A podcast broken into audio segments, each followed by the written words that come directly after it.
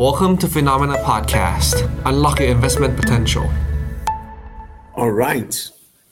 Well, good to see everybody. It's uh, November 14th, and it's unbelievable. We're getting so close to the end of the year.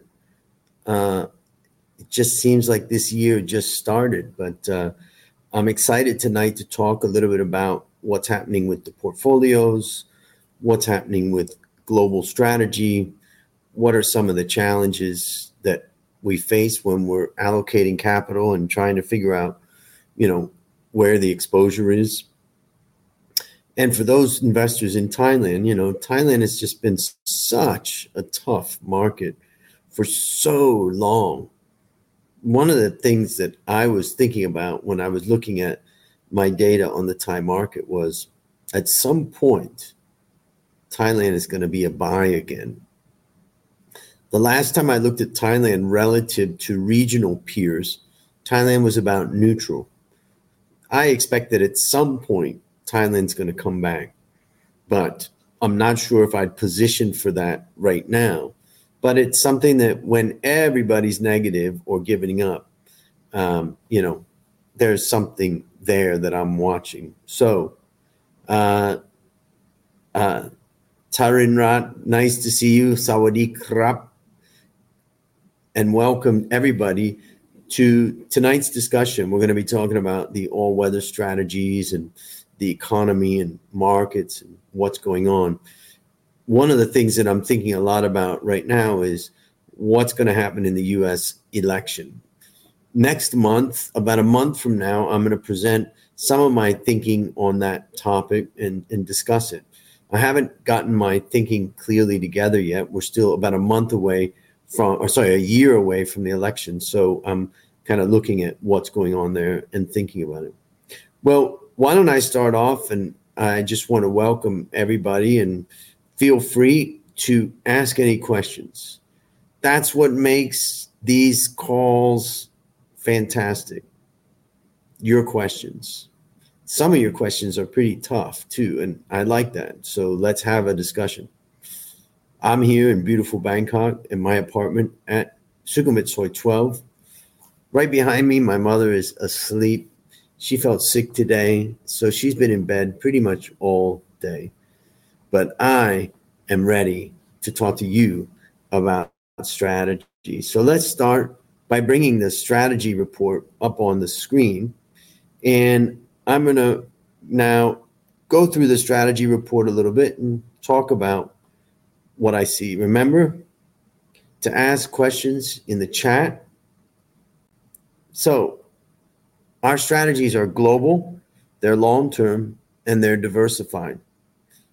And always remember why we're here. We're here to build wealth over the long term. And as I see it, there's three pillars of investing. Number one, be broadly diversified. Number two is contribute regularly. And number three is stay invested. If you can do these things, you've ahead of probably most other people. I outline a little bit of that in my book, How to Start Building Your Wealth Investing in the Stock Market, which is available in both book form as well as online course form. Now, our goal is to deliver steady returns over the long run. And here you can see what's been going on with our various strategies. AWS, the red line, launched in February of 2019 and targets a 6% average annual return. AWAF launched in October of 2021 and targets an 8% return. And Inflation Guard launched in July of 2022, targets a 4% average annual return. Those are our goals. Now, from when we started Inflation Guard in July of 2022, the strategies are performing almost as expected. I mean, I would have hap- I would have been happier if they were going up a lot and a lot, but markets are tough. So, moderate risk AWS has actually had the highest return. It's done well in this environment. And the highest risk, Alpha Focus, ranks lowest. And it can happen when volatility is high. Of course, when the market turns, we should expect to see Alpha Focus AF start to rise. And Inflation Guard has the lowest volatility. Now, if we look at the last 12, uh, let's say 16 months or so, we can see that almost all of the strategies are close to 100. Now, since 2022, all strategies, though, are below the world equity, but with lower volatility. You can see the dotted brown line is world equity, which is at 103. So if you were only investing in world equity, you'd be at 103 from starting point of 100. But you would have been riding a much higher amount of volatility. Now, we create our strategies for many decades, but not even a decade is long term. That's me when I was a kid. That's me when I came to Thailand. And that's me when I'm 100. Our aim is to create strategies that perform over many decades. So, we're going to go over performance review of the past 30 days. All weather strategy was up 3.4%. Alpha Focus was up 2% and inflation guard was up 1%. And then we're going to look at some special research, which is three times US government debt requires a fight to protect the US dollar. And then I'm going to talk about the global outlook that guides our asset allocation. So, first, let's look at all weather strategy.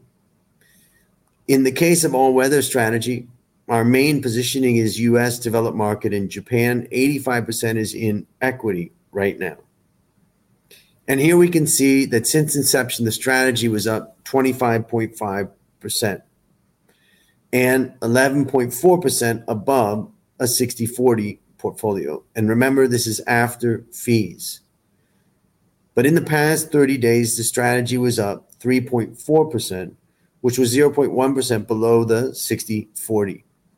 The US and developed Europe did the best, and we had a 25% allocation to both. And Japan was worst among our 25% allocations. I remember when we switched into the US, it seemed like it may have been a risky thing to do. But to see that that movement into the US has actually, and, and developed Europe, has actually benefited us is good news. Let's look at Alpha Focus. And here, I think, Alex, I think we have the wrong table here. But since inception, the strategy was down 13.6%. So it's been a tough ride. But it's down about in line uh, with where the 60 40 portfolio was and it's about in line with world equity, but without as much volatility. We're trying to get rid of some volatility in Alpha Focus. And in the past 30 days, the strategy was up 2%, which was 1.5% below the 60 40. And basically, our defensive tilts, like healthcare as an example, underperformed. So it was tough. And inflation guard. Inflation guard has about 25% in equity and 70% in bonds. Here we can see that since inception, the strategy was up 0.2% after fees and 7.3% above a 40 60 portfolio.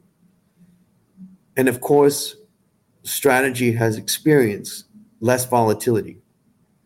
Here we can see in the past 30 days, the strategy was up 1.9%, which was 1.2% below the 40 60, meaning 40% uh, equity, 60% bonds. Gold, money market, and tips dragged on performance as equity rebounded. So these guys were struggling when equity was going up. So that gives a picture of the different strategies and what we're seeing. Remember, if you have any questions, feel free to ask those questions now, and I'm happy to answer them. Welcome to everybody to this call. Hopefully, you're relaxing at home. Hopefully, you're not sitting at your desk. Hopefully, you are relaxing and enjoying and you have questions. Feel free to ask those questions now. There's so much going on in the world. In fact, one of my biggest concerns right now is, you know, that the US in particular fires off World War III. Waratep asks a question. Let's see. The question is it seems like interest rate is peaking now. Should we invest in long term bonds, then move to stocks when the market crashes? I think if you could predict the future and you saw that that interest rates are peaking, then definitely buying bonds would be a great opportunity because when interest rates start going back down, the existing bonds see their price going up. So, yes, you're right. And longer term bonds have a lot more volatility. So, if you're right in that trade, then those longer term bonds are going to perform super well. So, yes, that is a trade that makes sense if you think interest rates have peaked. I don't think that's terrible. I mean, I think that's it's very possible that interest rates have peaked. But it's also possible that interest rates get out of control and inflation gets out of control, or that in particular in America, they have to keep the interest rate high to issue new government bonds, or else there's no buyer for them. And so it's it's a tough call. Waratep, the other thing that's interesting is that if we go into a recession, as I expect, by the end of this year, by the end of first quarter, what's the Fed going to do? They're going to drop interest rates super fast. And if they if that was to happen, then your idea of being long, uh, owning long term government bonds or bonds in general is a great idea. Now, this trade won't work as well with bonds in general because bonds in general don't swing as wildly as interest rates set by the government and US Treasury bonds swing. Let's continue on. And I want to talk more about what I'm thinking about. this is some special research I thought I would share. I've been working on it. And what we can see is highest government debt in Japan, Italy, and the US, and corporates are stretched in France and in China. We can see that corporate debt is very high in these countries. And we can also see Thailand's household debt is painfully high. Thailand has the highest household debt, followed by UK and the US in this chart.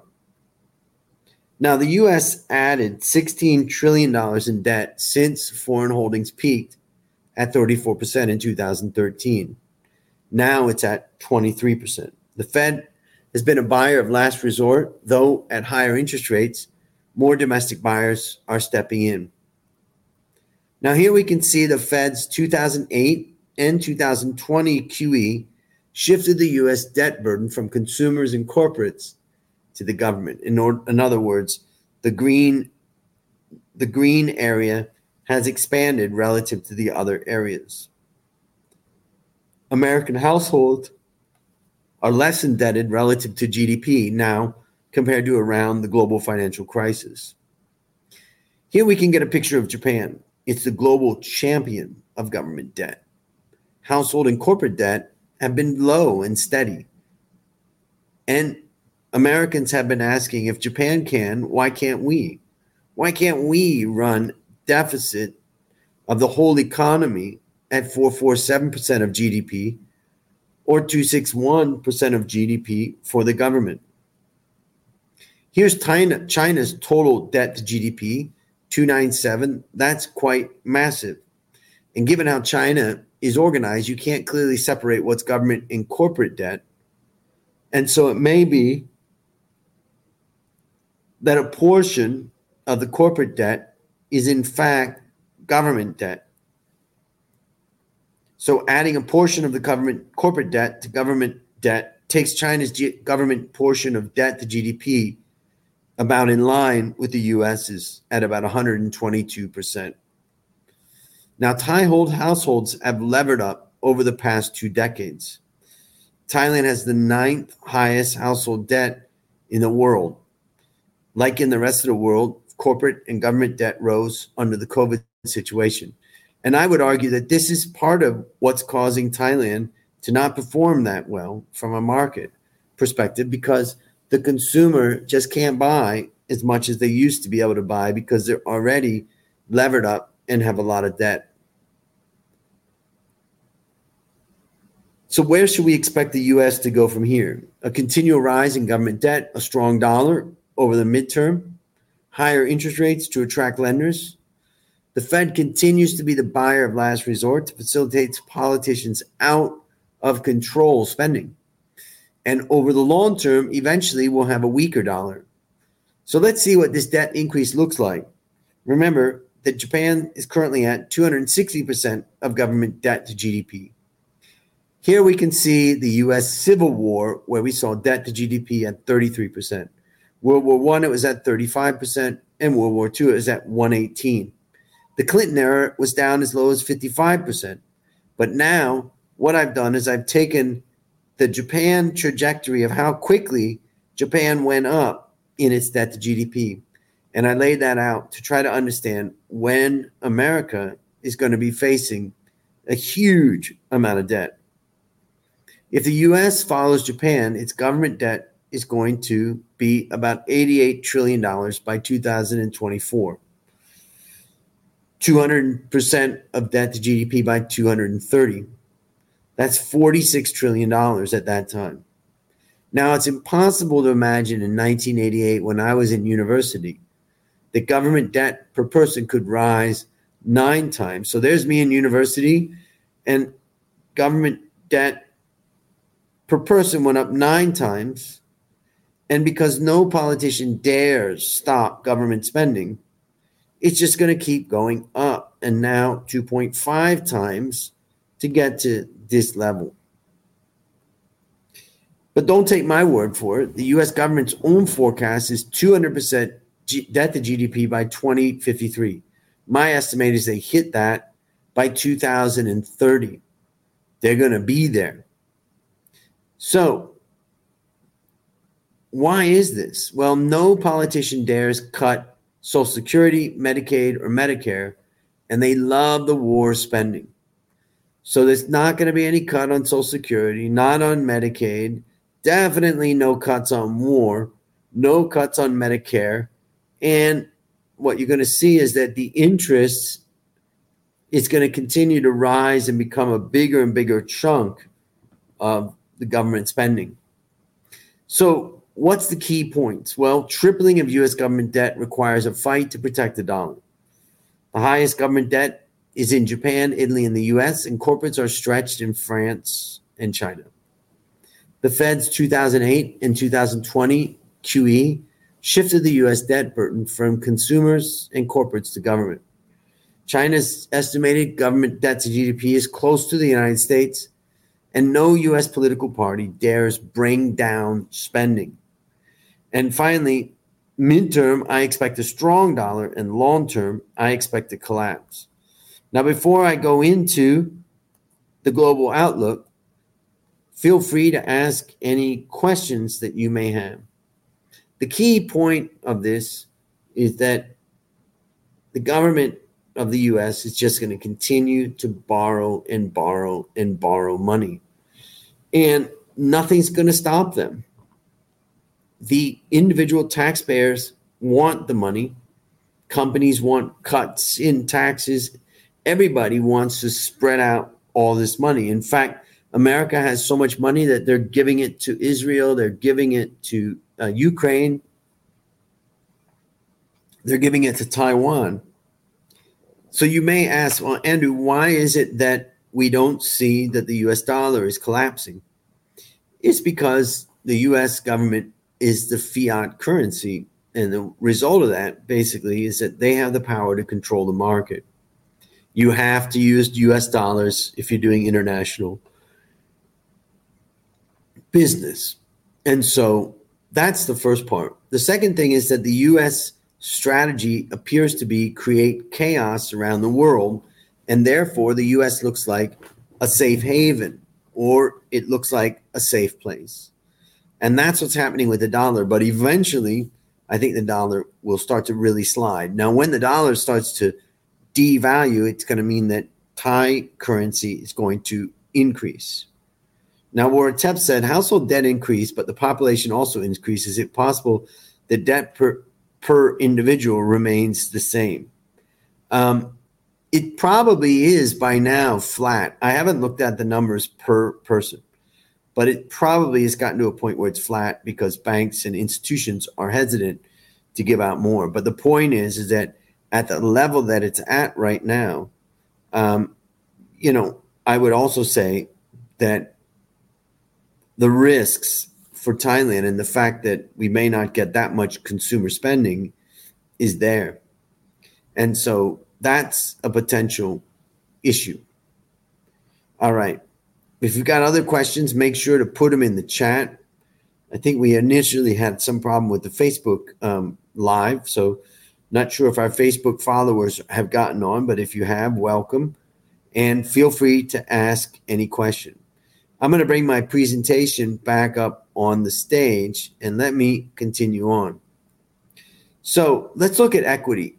We think that central banks battle inflation while trying to avoid a severe recession or banking crisis. And the recession versus no recession debate continues, and sentiment to be seems to be in favor of the latter, no recession. A Fed, a pause in Fed rate hikes could support the stock market. Here we can see the three month government bond yield, which has risen to 5.7%. Central banks, as I say, are trying to prevent a recession and a banking crisis, but they're also raising rates to cut inflation. Rates have come up quickly and inflation has come down, so we expect pauses or slower hikes from central banks. Here we can see that now we're in a flat period of time of course, this has been one of the biggest and most aggressive rate hikes we've seen. And let's look at the yield curve inversion. Here we can see that all recessions have been predicted by particularly this final point, which we just passed. The average time from inversion until the recession started was about one year. So expect the recession to come in in about fourth quarter or first quarter of 2024. The market is expecting a continued pause in December. Basically, 86% are 86% are pr- predicting that there's going to be a pause. And that could be positive for equity markets. Now, the Fed has succeeded in getting the market to expect higher rates. What we can see is November versus May, they've gone up quite a bit. The market thinks the rate will uh, the rate will peak in January of 2024. and No one's bets on more than a 0.5% hike from here on. That's the top of the gray area here, which is the range of forecasts. The market expects the Fed to start easing in June. And here we can see basically that easing is meant to start in June. Most investors think the Fed is done hiking, but that rates will be kept at this level for another seven months. And falling rates typically have an expansive effect on the economy and vice versa. Let's look at bonds. They're typically a safe place and they bring diversification to the portfolio. In recessions, safer assets like government bonds typically have performed well, though with high inflation, low yields could still lead to negative real returns. And we generally don't allocate to bonds to speculate on the upside, but rather to use them to protect capital. Here we can see that the global bonds master fund of SCB Global basically are bringing a tremendous amount of diversification benefit because the correlation to world equity is at about 30, maybe 25% now, maybe even down to 20%. And that tells me that the diversification that we have with the SCB Global Fund is good enough to protect our downside. What about commodities? Well, oil price can remain high and food prices have softened. Even if energy stays strong, it may not be worth overweighting commodities. Here we can see oil prices can remain high. While losing some momentum, oil price still has technical support. Saudi Arabian and Russian cuts could keep supply tight. And if demand is sustained, it could be further upside in the oil price. Oil prices driven commodities in 2023. The S&P GSCI index has a 61% weight to energy, while many available commodity funds have less than a 40%. So there's a big energy component. Hence, even if energy stays strong, it may not be worth overweighting commodities. And food prices have softened. As we've seen, there was a spike, but they've been coming down. And if the trend continues down, it would help to lower the pace of inflation. Adverse weather conditions could push up prices again. So commodities rebounded due to oil, but oil is now dragging the index down. The global economic growth outlook remains uncertain, and the main supplying commodities would come from a supply shock, adverse weather conditions, or significantly higher demand due to an improved growth outlook. In other words, what we're expecting is that there's going to be a downturn in the economy. And when that happens, commodity prices are going to fall because demand's falling. What about gold? Well, central banks have been loading up, maybe switching from dollars, and gold protects value in times of uncertainty and market downturns. The gold price trend has yet to turn bullish. Here we can see that central banks have been loading up on gold, maybe switching from US dollars, and the recession risk remains. Gold has basically been flat over this period of time. In general, gold protects value in times of uncertainty and market downturns. Here we can see the gold price trend has yet to turn bullish. In fact, the gold price trend is somewhat bearish right now. And this gives a picture there. So, what are the risks? Well, central banks' aggressive rate hikes and QT crashes the stock markets, or Continued rate hikes globally could lower bond yields. And if inflation reaccelerates, we could miss out on rising commodity prices. Now, before we get to Q&A, just want to remind you that the Valuation Masterclass Bootcamp number 12 starts on January 8th of 2024. And our limited super early bird price is still available. And with Finnomena, you can save an additional $100. All you have to do is scan the QR code or go to the website and just use Finnomena as your coupon code. All right, it's time for questions. If you've got any questions, now is the time to share those questions. Um, Purple Hippo. Purple Hippo says, Do you think there's going to be a year end rally?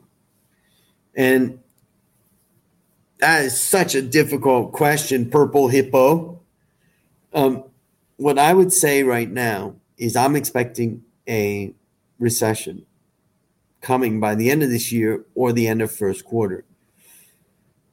If a recession comes, it would hit the markets probably negatively. However, it's also the case that the Fed could drop rates dramatically. And if they do, then we could see a rally.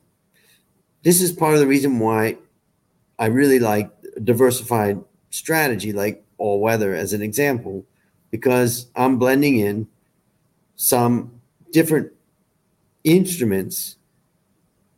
Of course, I have my opinions of what's going to happen, but the instruments give us an opportunity to invest in many different things. So if I had to choose yes or no, I would say no year end rally because I'm expecting a am um, expecting a recession but you can't move your positioning out of US too much because if the Fed was to cut rates, the market would be on fire. That's a lot of words to try to answer that. Uh, Sarah Paunan says, Hello, Khun Andrew. I keep learning about investment in English. My goal is sol- saving the money to invest in all weather strategy.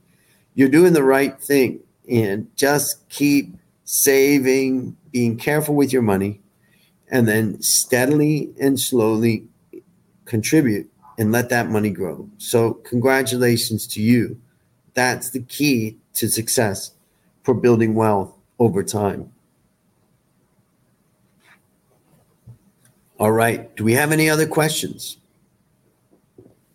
Feel free to ask any questions, and then we're going to wrap up this session. Hopefully, you got some good ideas or some thoughts about what we're doing. And for those investors that are frustrated that you know the markets aren't great, we're on a roller coaster ride. Well, I would say that our investment strategies are not on a roller coaster ride, and I am not on a roller coaster ride. And so you can rely on me to be steady and stick to our program no matter what happens. And that's part of the reason why we come here to talk about what we're doing. So that gives a little picture of what's happening with all weather strategies. When I look at the markets, it's such a difficult time because I do think that it's very possible that the Fed could cut interest rates back down to zero if the economy or the market or the real estate market or any other place starts to really implode. Well, that's it for tonight's session. Hopefully, you've got some good information. I appreciate the questions that you guys have had. And I look forward to seeing you next month, where I'll talk a little bit more about what my expectations are about US elections. Uh, Christiana says, is the all weather strategy a good strategy to earn or to protect? I would say the goal of all weather strategy is to earn, but also protect the downside. And therefore, we're blending in bonds and gold and commodities to try to reduce the downside. That's a big thing that we're trying to do. Let's let's see. Um, no nickname says Fitch cut U.S. ratings already. What's the implication? Well, Fitch cut them first, and I expect that Moody's and S&P will eventually cut them. But the implication is nothing because the U.S. basically has buyers of its bonds from pension funds and the like in America, but also the Fed will buy any of the bonds that the US issues. So, yes, it's a bad look, but I would say, um, you know, it's probably not going to blow out. US credit is not going to blow out. And I think that the US government is going to continue to make its payment. So I don't think uh, that we've got a big issue there. Peachit says, Hi, good night. Yes, have a great night. And Waratep says, what should we invest in now? Well, of the three strategies that we have, I would probably say at this point, all weather strategy and a little bit of alpha focus simply because you just never know when the market's going to turn. Those would be my thoughts for right now. Government short term debt, November 17th, possible still comp. I'm not exactly government SD? What um, shutdown possible? No, I don't think there's going to be a shutdown because the Republicans are going to not going to resist. I think we'll see. We'll see. All right. Gory says, like you said, that you're expecting the recession. So, what is the indicator that you watch? Indicators such as consumer spending drop dramatically, or property problem, or what else? I think the first thing that I'm looking at is um, what's happening with employment. Right now, employment is absolutely full. And that's usually a sign that we're basically about to go into a recession. The second thing I'm watching is interest rates. That's the key of what's pushing the recession. So, employment, interest rates. I think another big thing that I'm wondering about is corporate profits. If we look at the big seven tech companies, their profits are amazing. But outside of that, profits are not that strong. If we start to see profits falling off, then that to me would also be some warning sign of a recession. And of course, one of the warning signs of a recession is supposed to be the stock market because investors are anticipating this. And so, in theory, when the stock market starts to fall, that's kind of our, our ultimate sign. I think that recession, also the property market is, is definitely, you know, a significant part. I'm not so worried about the home mortgage market because the Fed will buy all the home, home mortgage loans, but commercial property, I'd say, is an issue. Any other questions? These are tough questions. All right. I think that's it for tonight. I want to thank everybody for participating. Hopefully, you gained something on it. But just main thing to remember is stay calm. Don't let the roller coaster ride dictate how you invest. Yeah, thanks, Petch. I appreciate that. Mom has slept all day and she's sleeping right now. She had a little bit of fever last night, but she's going to feel better tomorrow, I'm sure. I'm going to get her out of bed and say, let's have some coffee. Christiana, you're welcome. Great to see you. And to everybody out there, thanks for coming. Thanks for listening. Thanks for your questions. And feel free, of course, always to ask any questions about our strategies. Have a great evening. บริการที่ปรึกษาการลงทุนส่วนตัวจากฟิโนมีนาจะช่วยให้คุณสามารถจัดการการลงทุนจากคำแนะนำของมืออาชีพด้านการลงทุน ที่คอยดูแลและปรับพอร์ตการลงทุนของคุณให้เป็นไปตามเป้าหมาย สนใจรับบริการที่ปรึกษาการลงทุนส่วนตัว สมัครได้ที่ f i n o m e f i n o m i n a e x c l u s i v e หรือ line at f i n o m i n a p o r t คำเตือน ผู้ลงทุนควรทำความเข้าใจลักษณะสินค้า เงื่อนไขผลตอบแทน และความเสี่ยงก่อนตัดสินใจลงทุน